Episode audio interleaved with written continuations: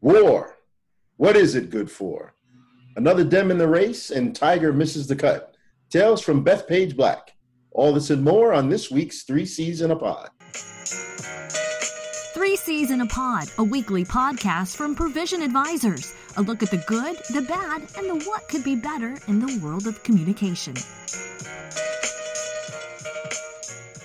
Welcome, ladies and gentlemen. I'm your host, Bashon Mann, and with me on the show are Chris Servello and John Schofield, and we thank you for joining us this week. For more of the provision conversation, follow us on Twitter and give us your thoughts at ProV Advisors. That's P R O V Advisors. Or you can check us out on the web, provisionadvisors.net.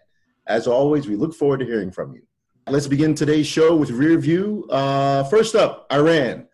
Folks, with all of this talk about discord with Iran, are we really at risk for war, or is it really just a war of words in the news headlines and social media? I move it to John. Uh, I find it kind of frightening in one sense, but uh, also uh, it's it's a little bit of a pressing the the, the reset button. Um, you know, like I'm watching a bad rerun. I, I know that there are incidents in the Gulf that we've steamed uh, the carrier Abraham Lincoln from the Sixth Fleet AOR into the Fifth Fleet AOR rapidly in order to show Iran that we mean business. And I know that there is a long history of, of philosophical uh, difference with that regime. Um, but you know the the whole idea that, and we've talked about the idea of fatigue uh, with these audiences and with this country before. I, I don't I don't know if anyone really sees or understands threat Iran mm-hmm. poses, mm-hmm. if at all.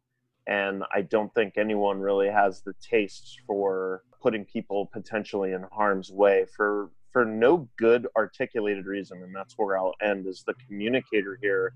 I think this administration, and it might be the dearth of leadership that exists in the Pentagon E ring, that you've got uh, a brand new Secretary of Defense who was really just an acting Secretary of Defense. You've got you know loads and loads of of uh, of empty appointed positions um, in the Pentagon advising on issues like this, and I just don't know how well it's been communicated what the threat is, why we need to be there, why we needed to steam Lincoln there, and and what we really believe the outcome uh, would be of this conflict. Chris, before I go to you, let me just say, uh, and, and to update for folks at home, if you were tracking this week, or if you just did a quick Google search uh, on Iran, you'd see a dearth of uh, of, of, media stories. Uh, John mentioned the Lincoln Strike Group that sort of started, or I guess ended last week uh, and started this week.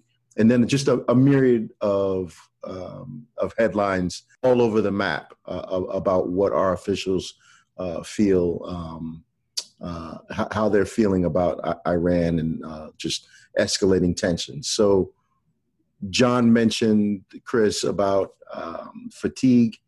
What do the um, what do the differing or, or, or the uh, the variety of headlines uh, mean to the American public, and, and are they even paying attention? What are your thoughts on that? I, I think to a limited degree they're paying attention. Um, but I don't know that they'll pay attention for long. To, to John's point, I, I do think um, that our foreign, other foreign adversaries are paying attention. So if you're Russia, particularly, and to some degree China, um, I, I, think you're listening to the rhetoric coming out of the White House, uh, and I think you're pretty happy um, a conflict with Iran, whether it's simply a war of words or if it escalates into something else, really only benefits the Chinese and the Russians because it takes our eye off of this larger idea of global competition. So th- that's really where I, am concerned. Uh, you know, in addition to what John said about the potential loss of life or being stuck in another long war, because conflict with Iran and and or uh, its proxies would not be short.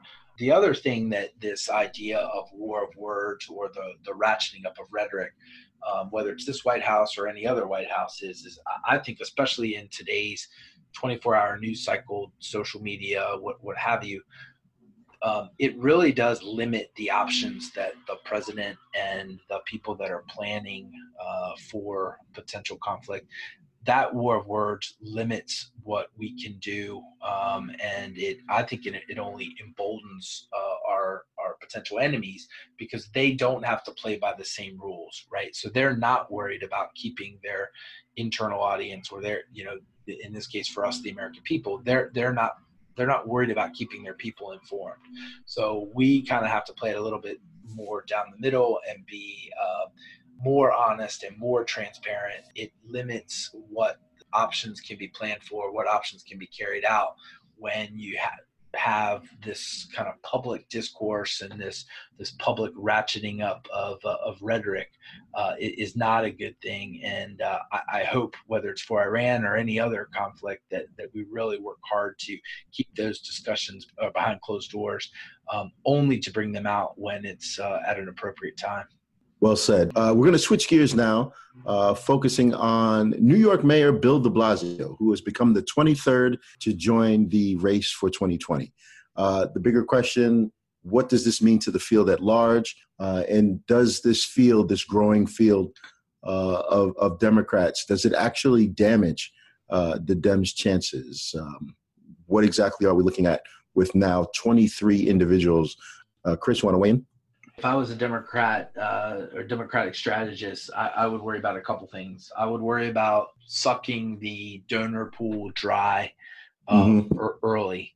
You're really spreading out those funds across a, a, a wide swath of, of candidates. I would worry about um, audience fatigue. I mean, that seems to be a common theme, but I really think that, you know, for such a long race to have 23 candidates in one, we've talked about it before on this podcast. How do you distinguish yourself? And two, I, I think, you know, with 23 candidates, you really do run the risk of watering down the brand. So, what does the Democratic Party stand for with that many potential candidates? Mm-hmm. I think we saw a little bit of this on the uh, on the Republican side in in 16, and I, I think it only helped a candidate like Donald Trump who was willing to be outlandish and willing to um, really do and say anything to get above the noise. Um, right.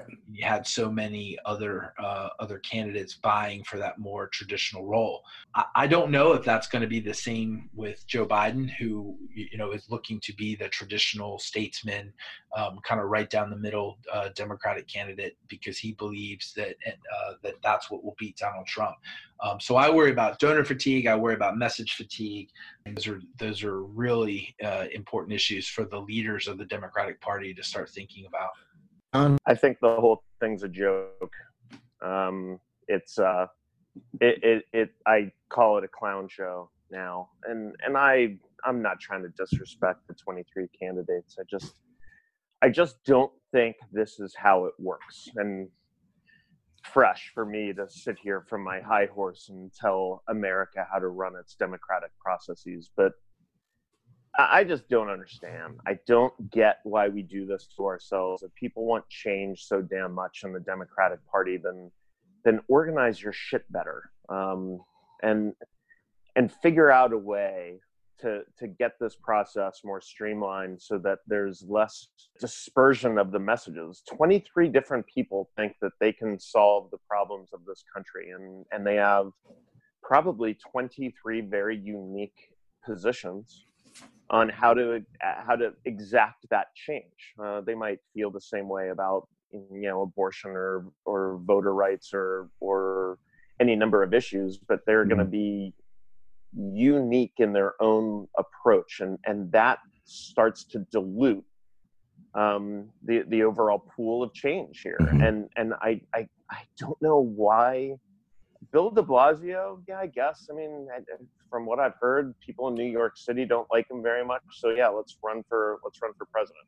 Right. Um, I, I I think it's a clown show, and and I'm disappointed. If I had to predict, I'm going to stick to the final four. I predicted earlier that it's going to come down to to Biden and Bernie and Kamala and and Pete Buttigieg, but um, I, I think they're all just going to hurt each over hurt each other over the next 14 months uh, as we get closer to November and no one's going to really have a clear picture of how the Democratic Party wants to win or how they're going to beat the incumbent. Right. That, the um, Go ahead. Go ahead. I just was going to ask one thing. So when you look at the Republicans the, in 2016, at I, I, think they were right around a dozen, and then you look at the Democrats now, right around two dozen.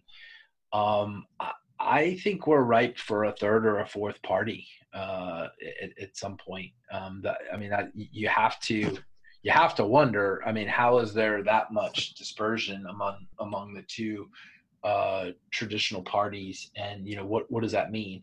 Um, you know, there's 23 different positions or 23 different candidates right now. I would say that there's probably four or five. I mean, you could say there's four or five factions, solid factions within that 23. And so what what does that mean? I mean, are they are they suddenly going to be able to unify under the under the single faction that it would take uh, to to run against Donald Trump. So um, I think there's both short term and long term questions that need to be considered for the Democrats, but I mean you, you, know for the Republicans as well. Selfishly, as a political scientist, I'm really hoping. Well, a political scientist. I majored in political science at Villanova, but I, I I have always had a really hard time with this two party system that you have to you have to be one or the other.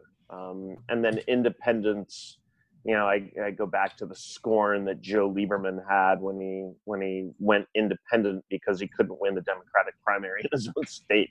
So I'll just win as an independent. Um, I'm waiting for the day where it's not Republican or Democrat, and and that's going to be a very dramatic day. And and I I almost think that's too progressive a change. Uh, for this country, I don't know if they can bite it off, but I'm looking for that person who comes around and says, "I'm neither. Uh, I'm just going to fix this country." But then, you know, how does that person fundraise? How do they get support? How do they get um, a seat at the table for debates? It, this whole thing is broken. All right. Listen, folks, we took a look back, and uh, when we return, we'll get into deep dive. Stay with us. You're listening to Three C's in a Pod. Provision Advisors, we prepare your team for the what ifs you never thought you'd encounter. Let us help solve your toughest communication challenges and leave your team stronger and more capable for the opportunities that lie ahead. All right, folks, we're back and it's time to deep dive. Well, for all of my golf uh, aficionados out there, Eldrick Woods has officially missed the cut. But it begs the question when your favorite player or your favorite team leaves the playoffs or a tournament early, what does this do for ratings and viewership interest? And what's more important, the sport or the team playing it? So, John, I throw it to you. Give us a uh, give us your insight on that question. It's always bad for the sport, and the you know Tim Finchem, um, you know the, the the leader of the PGA Tour, um, probably does not like it when big names like Tiger, or Phil, or Jordan uh, Spieth miss a cut. You know, Justin Thomas was injured this week; he isn't in there. Um, but for all the talk that people have about the young guns who are really good for golf, who came up idolizing Tiger, and now they're making the game better and better, they're not Tiger, and they're not. And I'm going to say it: they're not interesting. Jordan Spieth, great golfer. Jordan Spieth, really effing boring.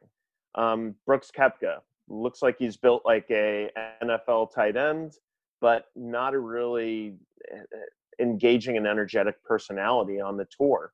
Um, and the same thing for most of those dudes. Rickie's got some uh, personality. Phil is obviously awesome, but you know the when Tiger misses the cut and and you lose the you know the large viewership that loves just watching Tiger, whether he's playing in the PGA Championship or he's playing in the Greater Hartford Open it hurts. And and that's kind of what you see across sports right now that i am quite sure that that david silver the commissioner of the nba was really really hoping that the nba finals was not going to be the denver nuggets against the toronto raptors um, that's just not interesting it's two small media markets with no disrespect to people in denver or toronto but that's just not interesting. A lot better media markets for Oakland with Golden State and you know possibly Milwaukee, although I wouldn't call that a big media market, but they have the star power of Giannis. Same thing with the NHL playoffs. They they got lucky with Boston sweeping Carolina, uh, but they were at the they were at the cusp of looking at maybe a St. Louis Blues and Carolina Hurricanes Stanley Cup final. About ten people would watch that. So I, I do think the, the game is the game and, and you're going to have people tune in for the Super Bowl no matter who's playing because they like the commercials and it's the Super Bowl. But when you have these other when you have these other dynamics in play with individual sports like golf, uh, popular mainstream sports like like baseball, basketball, and hockey, um, you need star power in order to get ratings. That's just the way it is. Um, you know, I, I I wish that it was less that way.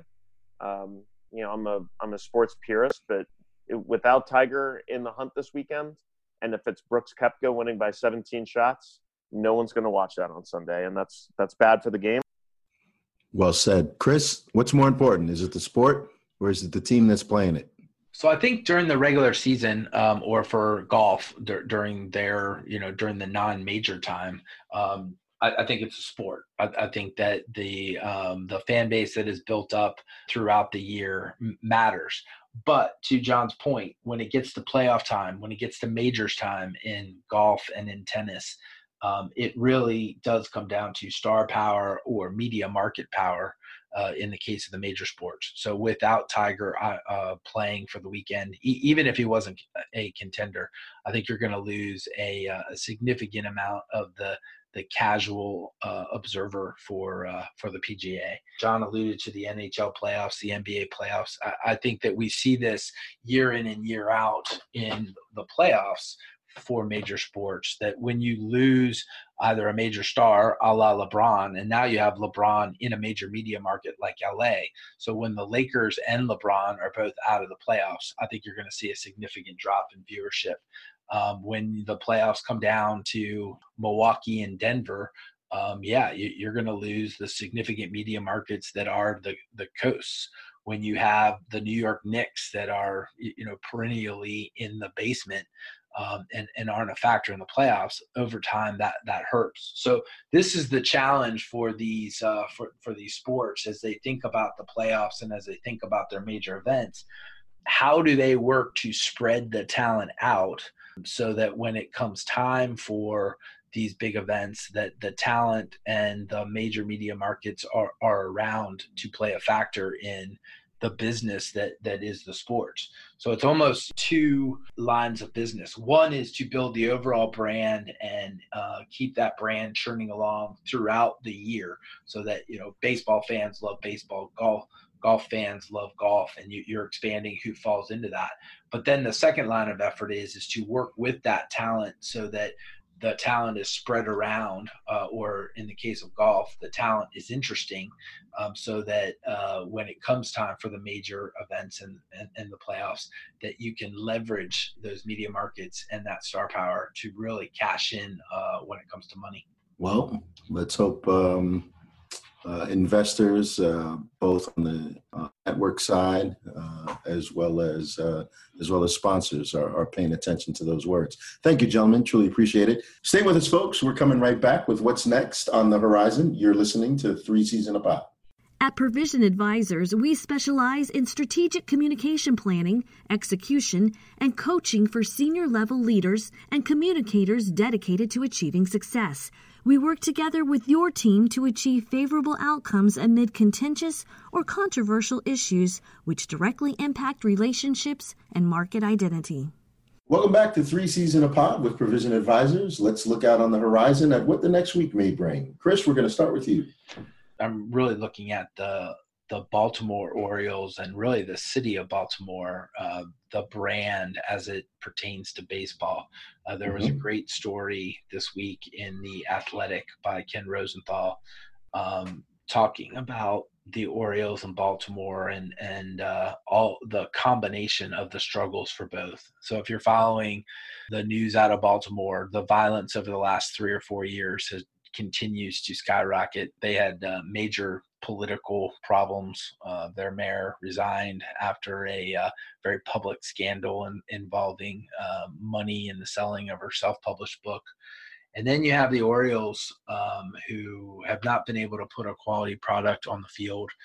Uh, it's pretty bad in Baltimore right right now, and um, you know while it's a long shot, I, I don't think it's completely far fetched to wonder whether or not the city and baseball remain a viable pair uh, for for the future. So uh, you know, Ken Rosenthal got me thinking. It's something that uh, I want to keep an eye on. Um, I think communication and how the city and how the Orioles communicate and how Major League Baseball communicates is central to um, stopping the bleeding and trying to find ways to bring the fans back to uh, to Camden Yards to to watch and enjoy the the Orioles. Uh, John, I know you've got some thoughts on this. yeah, man. Well, Chris, you and I both know uh, intimately as season ticket holders for this team and as lifelong Orioles fans how um, how painful this whole thing is. That going to games um, and literally seeing less than eight thousand people at the game. Uh, in some cases, well, they just set the record for lowest attendance earlier this year when there was something like 6,300 people in there that's embarrassing and and it's and it's ludicrous and and the team is in a really really delicate spot right here because they're getting smoked on the field. They don't even lose well. They lose like my you know 10 year old was losing his baseball game yesterday. It's it's it's not good baseball and then they're also looking at a little 300 million dollar settlement that they owe the Washington Nationals for the whole MASN TV deal and they've been kicking the can legally down the road with these guys for a long, long time. Um, but the the fact of the matter remains, they they made a really Orioles friendly deal with with the Nats, and then when it came time to make it more equitable, they didn't, and they owe the Nats money, and I mean three hundred million is what the arbitrator wants them to pay, and that could end up being more, and they'll keep trying to get continuations on the uh, on the lawsuit, but you try you try signing some big level free agents and you try luring a fan base back into Camden Yards when when you just lost 300 mil. Now the Angeloses have that money, great, but um, it, it's it's a troubling time, particularly when the popularity of Baltimore and Chris talked about the the corruption in the police department, the corruption in the mayor's office, the high rate of crime, um, but also the fact that people hang out in Baltimore not near the stadium anymore. The the evolution and and and the change of Camden and uh, and uh, Fells Point, uh, Federal Hill, places that aren't near Camden Yards. People get their entertainment now in Baltimore by not going to Orioles games, and right now I think they're 14 and 29. If the ro- roles were reversed and they were 29 and 14, I don't know if you'd have that many more people in there. So I, I think it's good to watch on the horizon, Chris, because I think I think there are storm clouds out there on the horizon. It's not going to be pretty. Hey, well, one thing I would like to add because I mean, obviously we're Oriole fans and live in the Baltimore area, but I think whenever you, if you were to look at how any other city has turned this thing around, um, they have found you know one central um, component and then built around that component. And whether that component was the team suddenly got better or whether they um, the city suddenly got better or or you know there was revitalization near the stadium or you put the stadium near the revitalization there just doesn't i mean there doesn't appear to be that one thing for baltimore.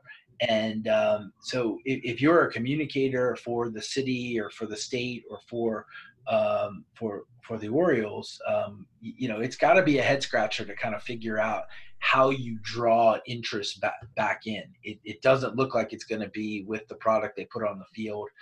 It doesn't look like there's any way that the city is going to turn around anytime soon. So uh, th- this really is a conundrum from a from a sales and marketing standpoint, not just for the Orioles but for the whole area. Yeah, and if people think that there's no way the Baltimore Orioles leave town, I'll I'll I'll get my my dad on this podcast here in the near future, and he can talk about 1983 when he was positive that a team as storied and embedded in Baltimore lore as the Baltimore Colts could never leave Baltimore, and they left. So if this thing continues to go downhill and they lose money, continue to lose money like they have to be doing right now, why wouldn't you move? I I, I wouldn't stand in their way. It would break my heart, but you got to treat it like a business gentlemen. I thank you. Uh, thank you for that input. Um, Yankees at the top of the American League East. Moving on. So, uh, John, you uh, what's next for you on the horizon? Really, the biggest thing happening in recent memory uh, tomorrow, Sunday, is uh, the uh, the quarterfinals of college lacrosse. Um, huge. No, I just. It's the season and series finale of Game of Thrones. Um, so we we find out who sits on the Iron Throne. Although, spoiler alert, I don't know if the Iron Throne is still there. There was a lot of fire last week. Just a little. Um, so just a teeny bit. Um, so I, I'm interested as a communicator how HBO continues to kind of capitalize on this um, on on this momentum that they've had with really really good shows. I know they're talking about Game of Thrones prequels that'll bring all the nerds like me back and and watching again. Uh, but they've always done a great job uh, drawing people in through really diverse shows Six Feet Under, The Sopranos, Entourage, uh, Barry, uh, which comes on after Game of Thrones every week, which I find to be hilarious. Um, and and doing that as you have Hulu and Netflix starting to get a lot better content too, as George Clooney is coming out with the Catch Twenty Two series. Um, what's HBO going to do to fill the void once Sunday comes and and someone's sitting on the Iron Throne? Um, and then selfishly, I, I, I can't even begin to guess. I, I'm going to throw it to you guys, put you on the spot what do you actually think the rating share what what's going to be the viewership of of the game of thrones finale? Because i think it might be like super bowl levels. Uh, i don't i don't disagree. I think there will definitely be a lot of people tuning in those who are just sort of interested in catching up in the uh, on the bandwagon uh, and those dedicated viewers uh, that are just really into finding out what happens despite despite the negative feedback uh, that came after uh, last week's episodes. There was a there was definitely a lot of pushback on the writing room uh, about the character build up and the letdown uh, of that episode. So uh, will it be will it be Super Bowl levels? I, I think it could be close. Um, you know, we'll definitely see. Uh, for me, it is uh, it is uh, demand viewing. So we'll see. I think I've said before, I am not Game of Thrones watcher. Um, perhaps will be at some point when I'm looking for a new TV show. But w- what is interesting to watch um, is while the the feedback on these last couple episodes may not be that great now, I, I think these these last seasons tend to age well over time. If you think about The Sopranos and you think about others, in the moment people are kind of let down. It's just almost impossible to match the hype. But then they tend to uh, they tend to do well over time. But I do think it's interesting. Uh, there was a great article in the Washington Post this morning that talks about you know kind of what happens next um, you know what will be the next game of thrones the next sopranos the you know the next big thing whether it's for hbo or for for others and um, you, you know just the the arms race as they call it that is going on to bring those storylines and those stars together to find that that next big series um, that that's going to be exciting to watch over the next few weeks and months I will say I am looking very much forward to the next season of The Handmaid's Tale, which I believe is out in in June. Um, and while I don't think it's at the same level, um, you, you kind of juxtapose the the storyline in The Handmaid's Tale with sort of everything that's going on in uh, the political world. And oh boy, there's, there's quite. I won't go there, but there's quite. No, a, no, quite a, that's a good point. Quite a draw. Uh, thank you, gentlemen. Graduation uh, season is upon us, wedding season coming up right behind it. Uh, a special shout out to all the moms, dads, grandmoms, granddads, uncles, aunts, uh, guardians, uh, everyone who has taken a part uh, in making sure that these graduates um, achieve the level of recognition that they're receiving over the course of this weekend and, and throughout the week. So, just from, from provision advisors to you and yours, we want to say congratulations uh, for your level of achievement. Also, just this just this past week, excuse me, uh, the NBA draft lottery took place uh, on Tuesday, on June 20th. Uh, the NBA draft will take place, but the New Orleans Pelicans received the first pick in the draft, and all all sources point to them picking up Duke standout uh, Zion Williamson with the with the number one draft pick. I'm definitely looking forward to seeing, even though I know it's June 20th, uh, seeing how that how that transpires. Uh, is he going to just say, hey, look, I'll go to New Orleans, uh, even though they have a big man down there right now that is uh, uh quite upset uh, with, uh, with, with the organization? Um, but I'm very interested. It's, it's going to maybe perhaps make NBA teams take a, a, different look at quote unquote tanking? I think that it, it definitely puts tanking in um, in a tenuous position for teams that it, they used to be fait accompli that that the team with the worst record would end up with the uh, number one um, draft pick, and maybe that's something that the NFL and, and Major League Baseball and other major leagues should adopt is is a is a lottery system like that, so that it dissuades teams like the Orioles from being crappy. Although, as Chris was saying off air, um, you've got a different uh, situation in baseball where the number one overall pick is not going to be a game changer like Zion is. So, um, I think the lottery is a good thing. Um, and and it injects a little bit of unknown in there to keep teams accountable throughout the season. Well said. Thank you so much. Ladies and gentlemen, thank you for joining us here on Three C's in a Pod. Uh, we always welcome your feedback, so uh, please take some time and leave a comment below. Uh, we'd like for you to join us next week uh, where we will continue the Three C's conversation. And until then, be good, be safe, and be better. Thank you for listening to Three C's in a Pod. Have a great week.